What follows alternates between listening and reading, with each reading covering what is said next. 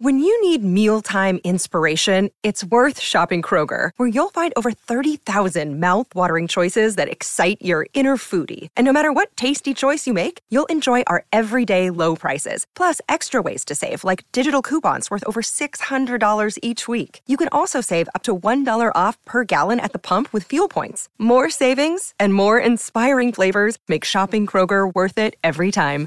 Kroger, fresh for everyone. Fuel restrictions apply.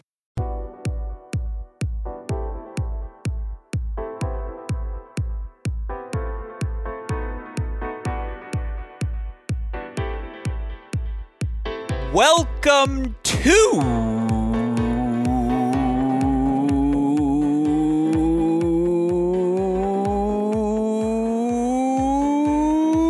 Hey, great shot.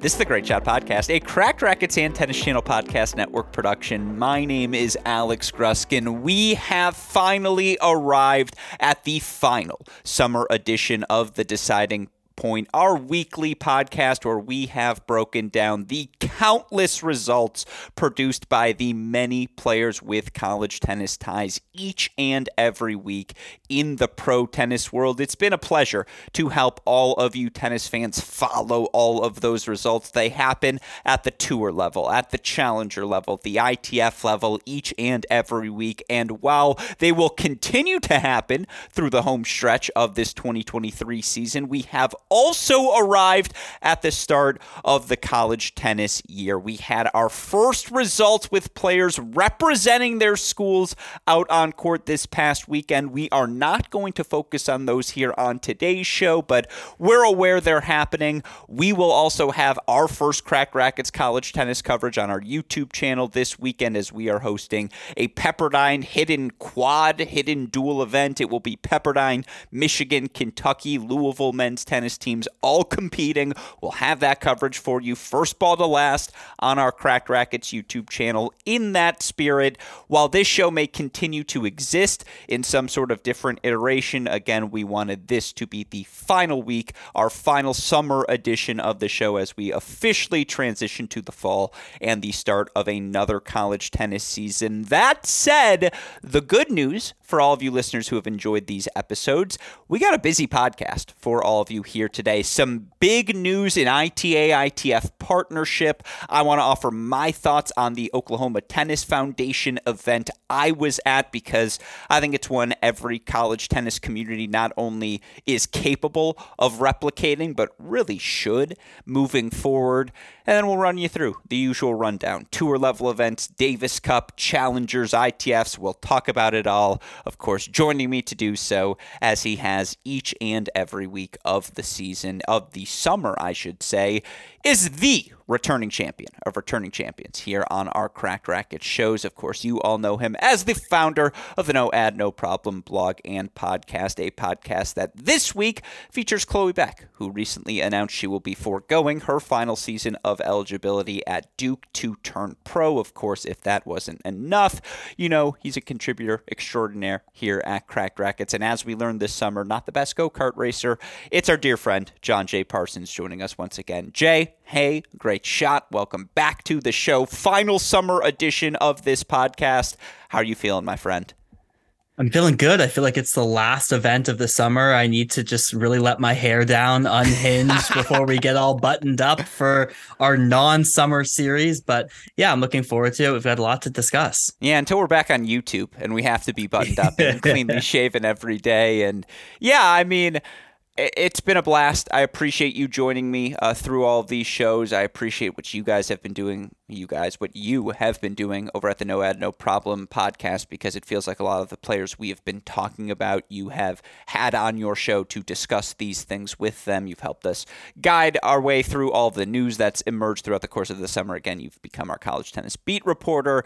I'm always appreciative of how much spare time you offer to us here, Jay. So I do want to offer you thanks to start today's show because, again, you do all this for free for listeners that don't know, and you gave me time in the summer, not just the college tennis season. So, very grateful for that, my friend. Thank you for joining us. And yeah, again, we got some great news to discuss for all of you listeners today. We're going to, again, run you through the latest developments ITA, ITF program, Oklahoma Tennis Foundation, talk you through all the results. And then, yeah, we'll get going into our coverage of this year's college tennis season.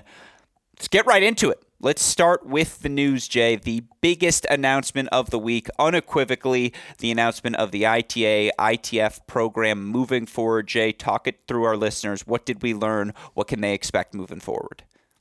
Well, yeah, for the first time, there is now a partnership between the ITA and the ITF that offers tangible a tangible pathway for these college players into these ITF tournaments, what they are offering. And we saw something similar for the men earlier this year, announced in January. So better late than never on the women's side. But uh, what this looks like is it starts now, September 2023. It will run for 10 months. And it is the people who are eligible are the players who finished top five in the final year end rankings, plus the NCAA uh, champion and runner up. So for those keeping track, that is Fiona Crawley of North Carolina, Mary Stoiana of Texas A&M, Leah of Georgia, Diana Schneider of NC State, who spoiler won't need these wild cards. uh, Maddie Sieg of USC, Fung Tian of UCLA, and Layne Sleeth of Oklahoma. So those are your seven women who are eligible for this. What are they eligible for? If you are not returning to college, so someone like Layne Sleeth, who has announced that she will not be using her fifth year, she's eligible for five uh, entry into ITF events at the 160K level, two 40K level events and then two 25K level events uh, directly into the main draw. If you are returning to school, then you are eligible for three of these events. That would be the 60K and the 40K. So uh, that is what these seven players are eligible for. It runs for 10 months. So I assume that will then align us with the July 1 start date of what the ATP IT Accelerator program has offered. Yeah. And again, both of these accelerator programs are single centric, but it's a dramatic step forward. It's progress we have been calling for for years, as long as you and I have been watching and covering this sport, and you see tangible progress. It is a win. It is to be celebrated. Right now, there are 15 men in the top 100 of the ATP singles rankings. There are five women in the top 100 of the WTA singles rankings you know, it would be great if, from a doubles perspective, we could get the accelerator going. Not that it's needed because there are 37 or 36 top 100 men. I think it's 17 top 100 women, five top 20, uh, six top 25 on the women's side. I think it's eight top 20 on the men's side. College tennis is a realistic pathway to the pros, and what this ATP Accelerator Tour, ITF, ITA Accelerator Program acknowledges is the truth in that fact. And again, you would have loved to see an 100K, perhaps, because that is the closest equivalent we have to a challenger. That 60K is kind of in between. That's a great start. You know, 40Ks, 25Ks, these players get into, on, uh, the 25Ks in particular, these players get into on their own merits pretty quickly. You would have loved to just see all of those boosted to 40s and 60s. But that's nitpicking in what is, again, more broadly, a dramatic step forward, Jay. Yeah, it's a, you know, look, this is a, a massive win, right? But I mm-hmm. do think it's worth acknowledging in a fair critique that this is very far behind what we saw the men get offered, right? It Fair. is significantly fewer people. You're talking about five players versus 20. The uh, eligibility on the women's side for NCAA results is making the finals. On the men's side, it's qualifying. It's fewer tournaments for returners. We're talking three on the women's side, six on the men's. And as you mentioned, it's lower level tournaments as well. I think the big takeaway for me is for many of these players at the top of women's tennis, this is a nice to have, right? This is like a nice, okay, great. Maybe I earn direct entry into a 60K. It's not the game changer that it is on the men's side, and particularly a game changer in evaluating whether or not you want to play college tennis for another season. But absolutely, it's huge progress, and um, codifying the relationships between these different entities is really great to see. I think the best pronouncement would be it's a clear step forward, right? It is absolutely a step forward. There are things that hopefully you th- would like to see continue to grow. Maybe there is a subsequent WTA specific announcement on the horizon as well. And, you know, again, boy, wouldn't that be fascinating? It's a great first step. I, I think more than anything else, I am extraordinarily encouraged to see this. And again, this, the accelerator program, we're making progress moving forward. Something for all of us college tennis fans to get excited about. As again, there are so many different players right now with college tennis ties experiencing success in the pro tennis world. That said, that's news item number one. You ready to move on to number two, Jay? I can't wait to hear about this one. All right, number two on our list, our other news item of the day, and I already expressed this on the mini break podcast earlier on Monday. I know this GSP comes out on Tuesday. I was in Oklahoma, Edmond specifically, the beautiful ECC facility, Edmond Center Court, 24 outdoor, six indoor the most miraculous clubhouse with locker rooms, and they're building a training facility up top. And we're just going to see this facility involved in more college tennis events moving forward because the event the Oklahoma Tennis Foundation put on this weekend and what I got to experience was exceptional. And I promise I'm not just buttering up people I'm immensely grateful to. Obviously, worth disclosing, they paid us to be there to cover the event, of course. But this is just what every community should have, Jay. This is what you dream about as a kid who wants to be involved in tennis at every level growing up is to have those opportunities at an event where, you know, the field was primarily composed of people with ties to the local tennis communities. And for those that don't know, this Oklahoma Tennis Foundation Open, you had eight teams of four, two men, two women on each team. Uh, it was a it was an eight team draw, but everyone plays three matches. World team tennis format.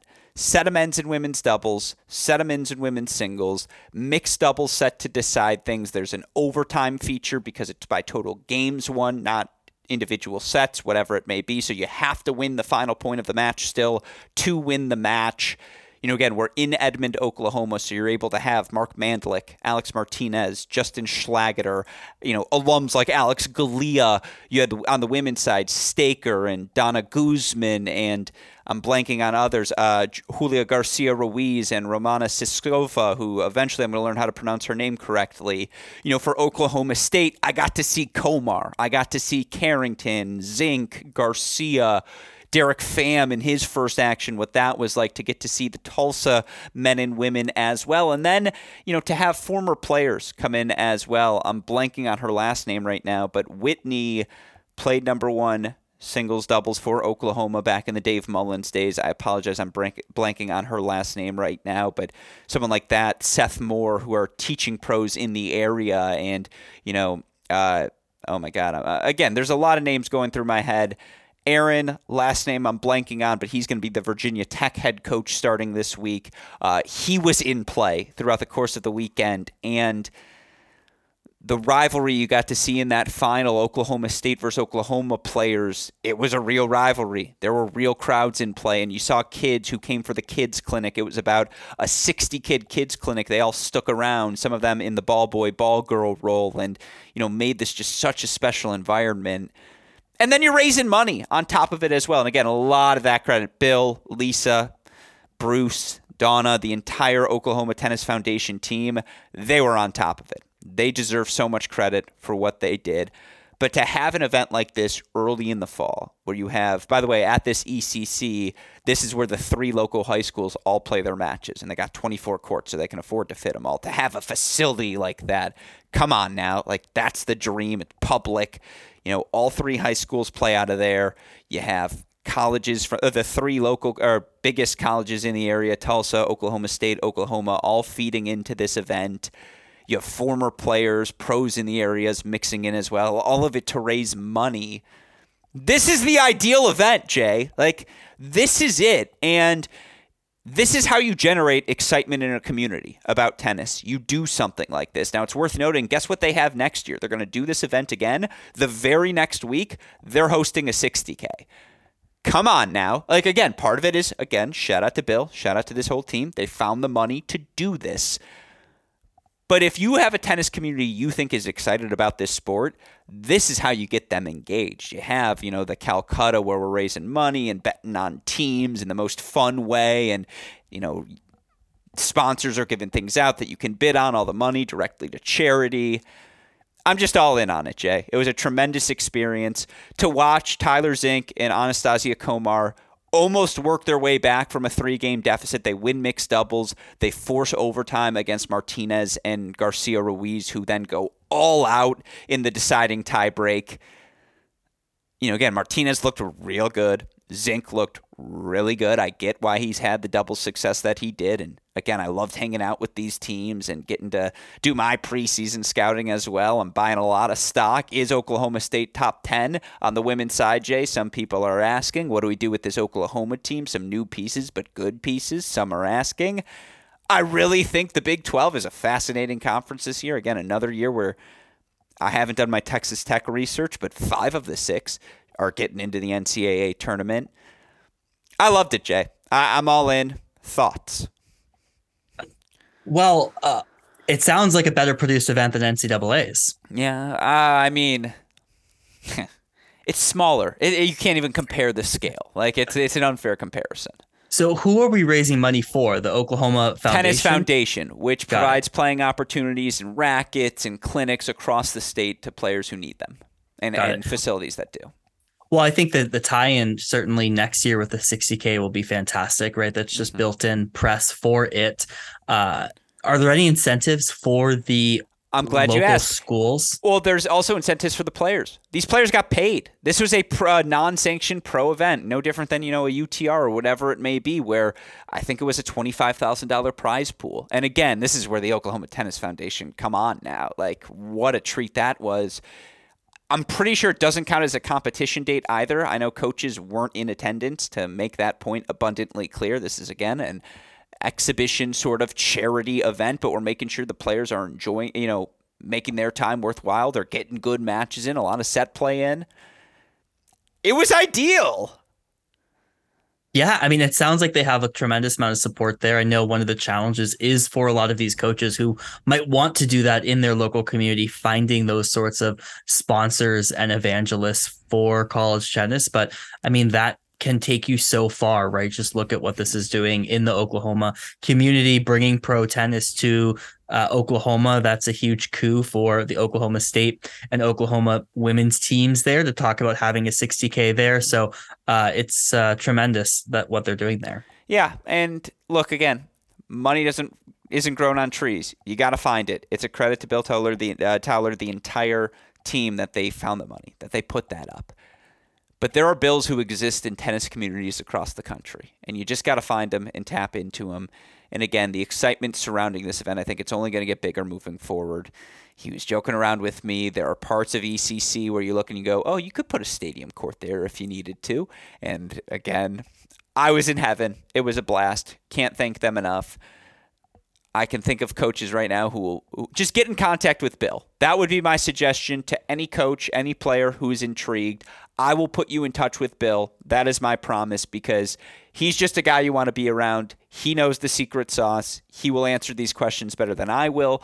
Uh, but sincerely, if you're listening to this, college coaches, and you're intrigued, how do you get an event like this starting? What are the mechanics behind it? He's the guy to talk to because I, was so impressed with what happened this weekend. Uh, and again, privilege for our Cracked Racquets team to get to cover it all. That said, you know what else we get to cover is all the results from col- uh, players with college tennis ties in the pro circuit, and that's what we're going to do next now. Jay, for our final episode, we certainly were dealt plenty of results to discuss. Let's start on the tour level side of things, the events that have WTA next to their names. Let's start with San Diego and Osaka. Certainly, San Diego.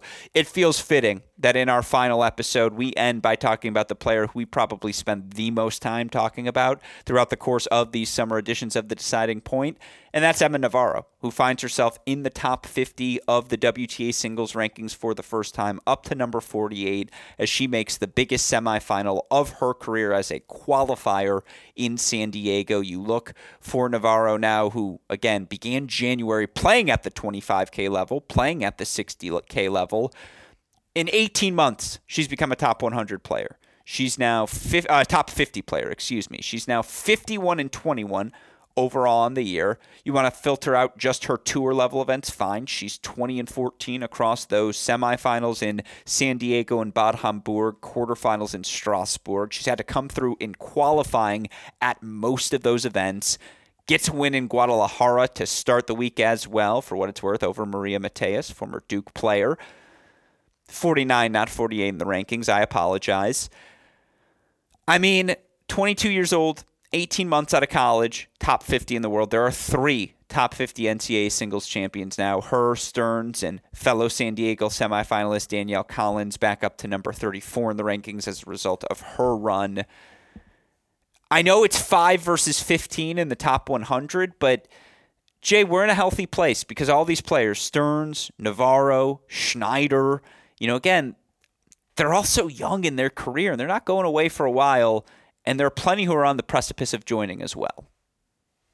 Yeah, uh, Christopher Clarey tweeted out that there were three former NCAA women's singles champions now in the top 50. And he said, I'm not sure if this has ever happened before. I took that as a challenge. and I couldn't find it in the this century. So we got really close when we had Lisa Raymond, Laura Granville, Jill Craybas, but couldn't find it. So at least this century, I am confident to say we've never had three former NCAA women's singles champions in the top 50. We have had 13 out of 33 make the top 50 in their career. But yeah, I mean, and we also have two players in Emma Navarro, in Peyton Stearns, who are doing this pretty fresh out of college, right? We both of them played the 2022 uh, NCAA season.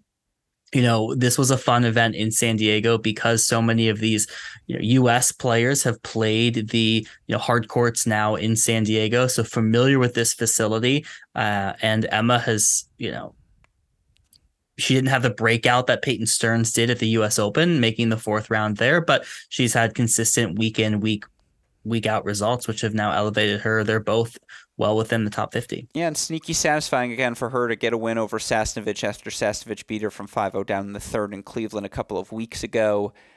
Again, it's the forehand, it's the speed, her ability to match the pace of Sofia Kenin. And she's just never flustered. Like, she just has the demeanor of a top 50 player. She's always in control, always in rhythm. And again, she started hitting through some backhands against Kenin in a way I'd never seen her do before.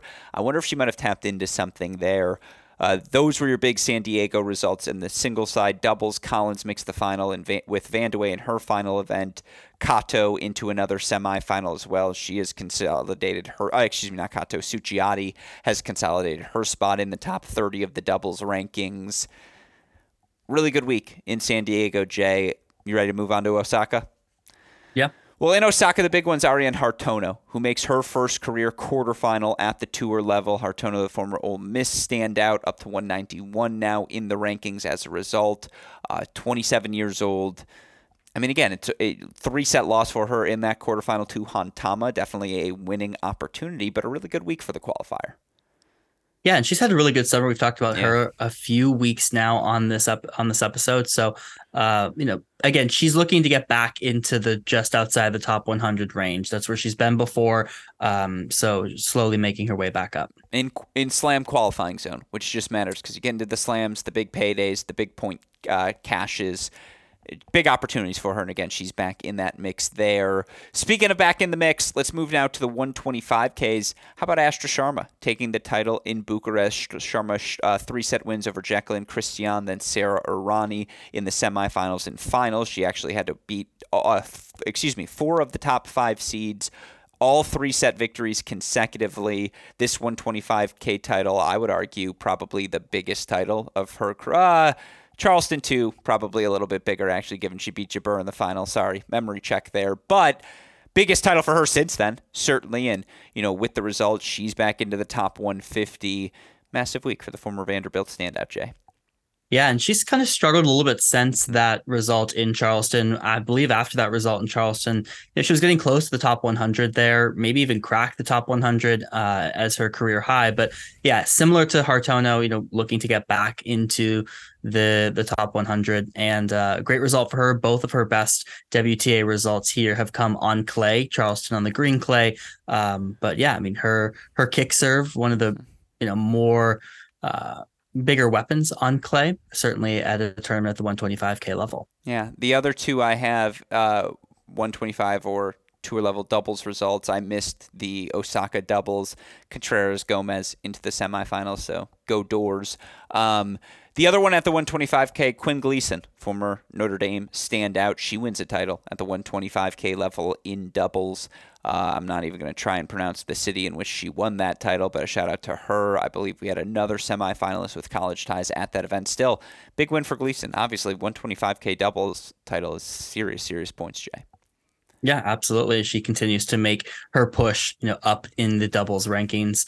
Um, you know, she's of that I don't want to say slightly older generation, hmm. but you know, she's not of the Emma or Peyton vintage. No, she's so, my generation. Yeah, yeah, there you go. So, you know, still looking to make inroads there. And you start to see a lot of these players, particularly in doubles, hone their skills over a few extra years. So um, yeah, it's good to see her having results. Yeah. All right. And those are your, again, tour level WTA results. Now, no tour level ATP results, but we did have Davis Cup. And we had a massive week in Davis Cup for players with college ties. Let's start on the single side of things. Borna Gojo, a really impressive two and one, knocked out by Ruusuvuori, but wins over Griekspoor and Francis Tiafoe to have that after you know reaching the fourth round of the U.S. Open. Just talk about backing up a big result uh, one of the biggest winners of the week, and particularly since he was the Croatian number one this week, Jay, and he more than held his own. I know they didn't advance, but what a week for Gojo. Well, I feel like Gojo had more success in Davis Cup before it started to break through yeah. at the ATP or Slam level. Uh, he's always done really well in this format, and I've always attributed it to his college tennis days.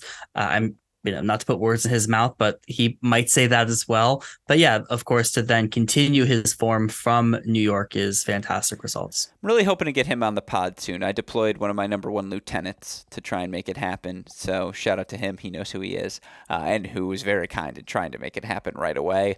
Um, it's just a massive result. And yeah, it's funny because he's so much t- more tame than he was in college in Davis Cup matches. And yet, his energy is still exceeding sometimes that of his opponent. I'm like, yeah, but you should have seen him at Wake when he was a freaking madman at times.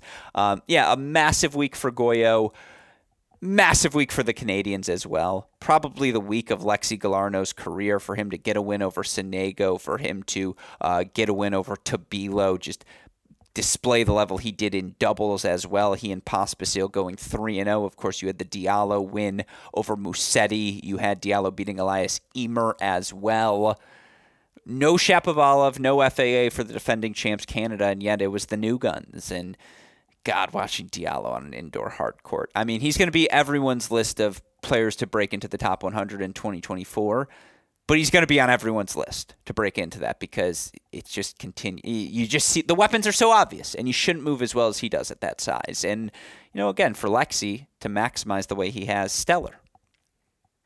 Yeah, well, and for this Canadian team, you know, they won Davis Cup last year, right? And so to have, you know, someone like Diallo who wasn't playing in singles there with with FAA and Shapovalov, you know, to get that experience, right? Similar to being a freshman on a team, maybe you're not in the lineup, but you're going through all the the motions to do so. So they uh they take Davis Cup very seriously. They have the experience of winning last year and you know both Galarneau and Diallo were well prepared to step into the role. Yeah, well said. And you know, again, elsewhere, Krajicek, Ram go two and one overall. Mackie one and one overall. Good win over Dino Prizmic. Had the match point against Virtanen. Loses that match, but Virtanen hit a ridiculous forehand on the match point. I don't blame Mackie for that one. There were other reasons the U.S. fell short.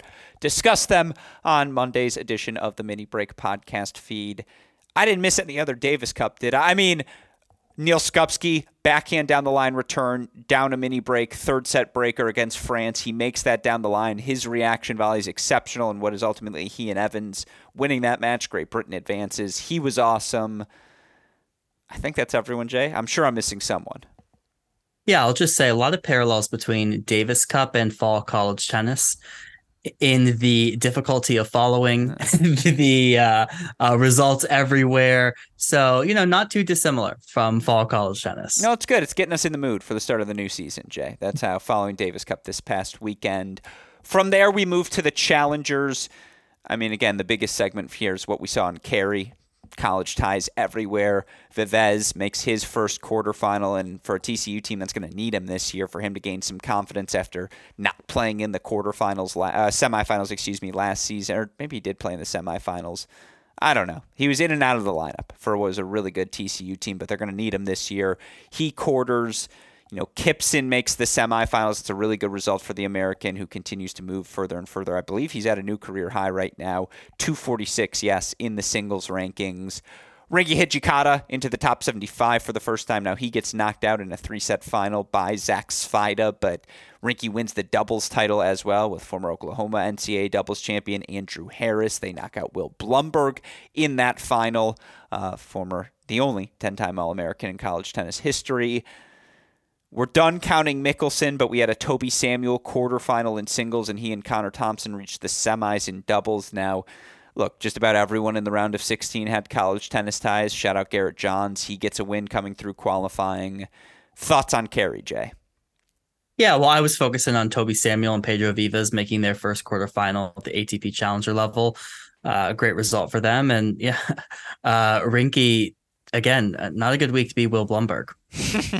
well, I mean, shout out to Rinky. Starts the year winning the Australian Open doubles title. Um, again, for him to back up that for with uh, his fourth round last week at the U.S. Open with a challenger final this week, context of his career, that's a really good result. It keeps him in the top 80. He's getting into the Australian Open on his own ranking.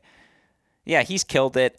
I'm really happy Samuel and Thompson had a good semifinal run as well because they're a very good doubles team. And you know, again, I, I think both of them will have a career in that moving forward. Other challenger results on the week Max Cressy, title in France. He had fallen outside the top 100. He's like 106 right now ish in the rankings, but needed that title run and, you know, again, gets it there.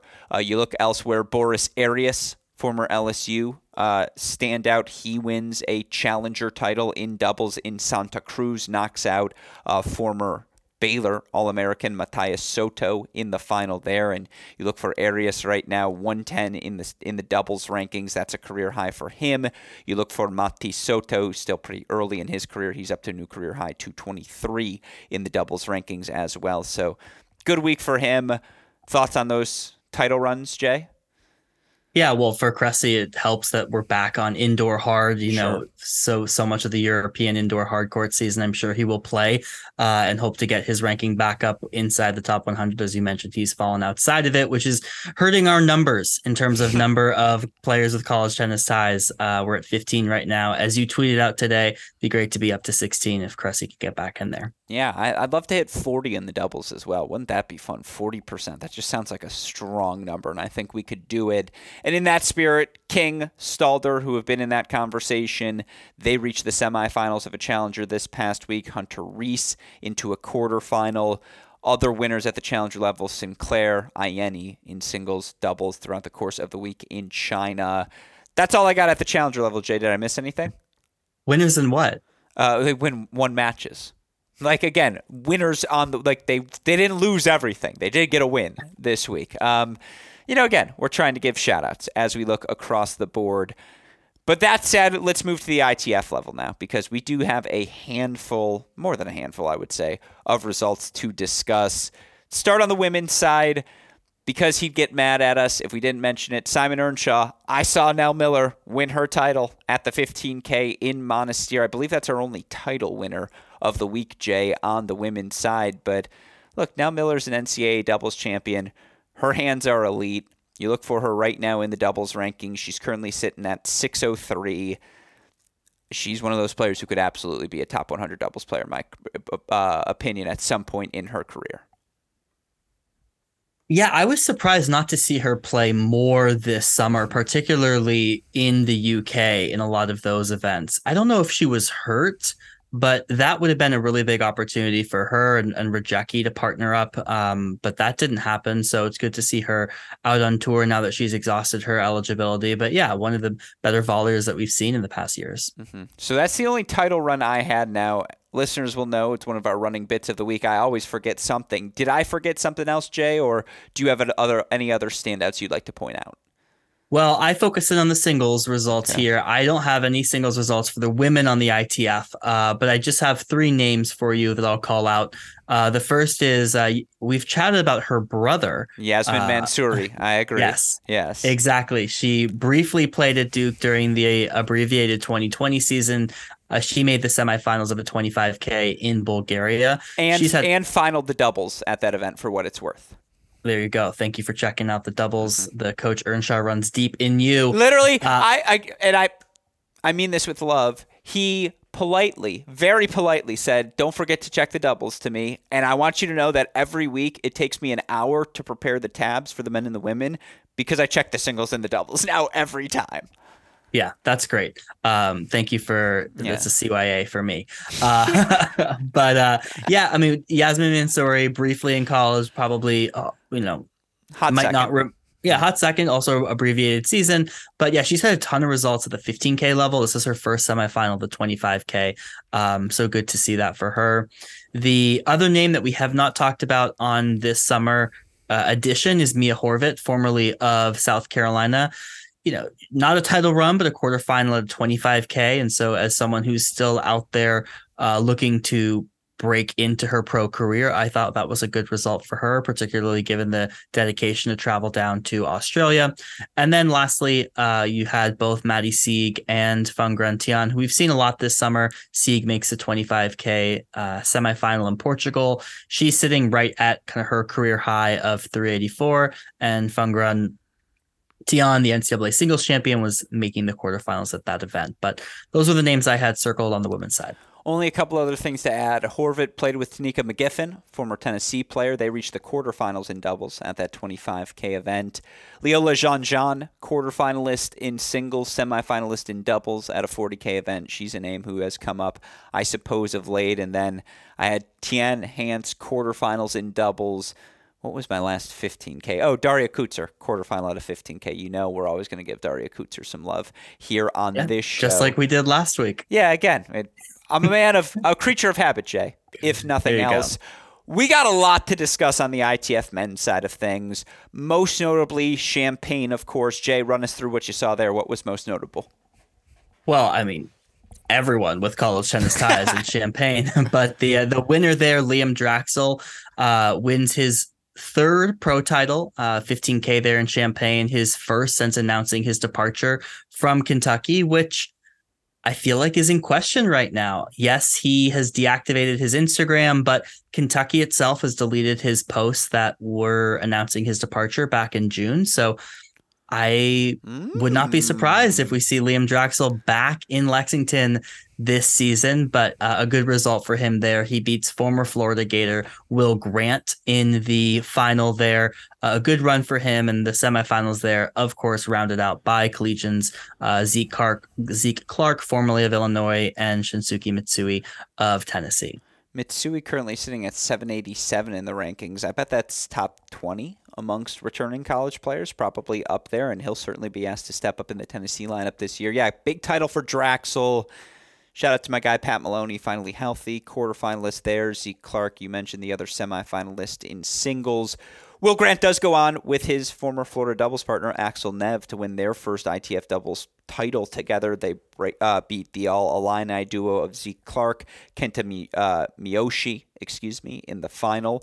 Shout out to Fenty uh, Maloney, semifinalist Kumar Rollins, both at I think SMU at one point, if not both at A and M at one point.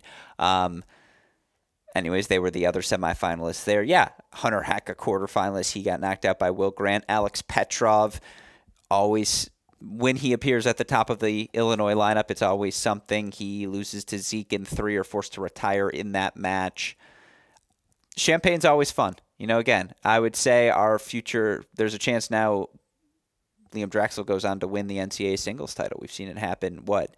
Where? How did Ethan do last year in Champaign? No, that's the wrong one. This is oh. that's the oh, it's Champaign 25K. Two? Or, yeah, this Champaign is like, one. This is yeah, Champaign two. one. The 25K yeah. in the summer is the one that both Ben Shelton and uh, uh, Ethan uh, maybe no.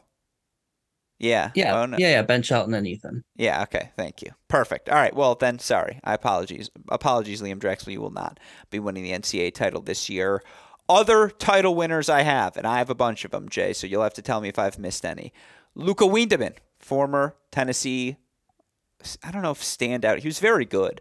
Uh, was Luca Wiedenmann. He wins the title in Monastir at the 15K. With that result, Wiedenmann uh, currently sitting now at number 626 in the rankings, two off his career high of 624. Uh, you also t- a bunch of different doubles titles as well. Any thoughts on the Wiedenmann singles title though, Jay? That's the only one, right? Yeah, that was the only singles title I had outside of Draxl. I mean, this is his second, yeah. you know, career title. He played five for them in 2021. So uh, again, just the the level of college tennis very high when you start to see players from the bottom of the lineup go on and win pro titles and do it two times. Yeah, absolutely. Doubles titles. Harper Walton, another week, another title for the two Tennessee. Uh, Harper NCAA doubles champion. He was a standout. Wallner obviously solid in his multiple stops uh, or in his multiple locations in his college career, but they win another title. Uh, you had Juan Carlos Aguilar, former junior U.S. Open doubles champion. He wins another doubles title uh, at a 25K in Madrid. You had Jakob Schneider, Adrian Otsbach win a 15K title in Germany. And then Nick Beibel, Eric van Schelboem winning the title in a 25k. I'm not. I, I, believe in Rwanda. Bible, the one with the college tennis ties there. Sid Banthiya, semifinalist at that event. Thoughts on the doubles winners, Jay? Shout out New names them. every week. Yeah, yeah shout out it, to them. All right. The other notable results you have for me. What you got?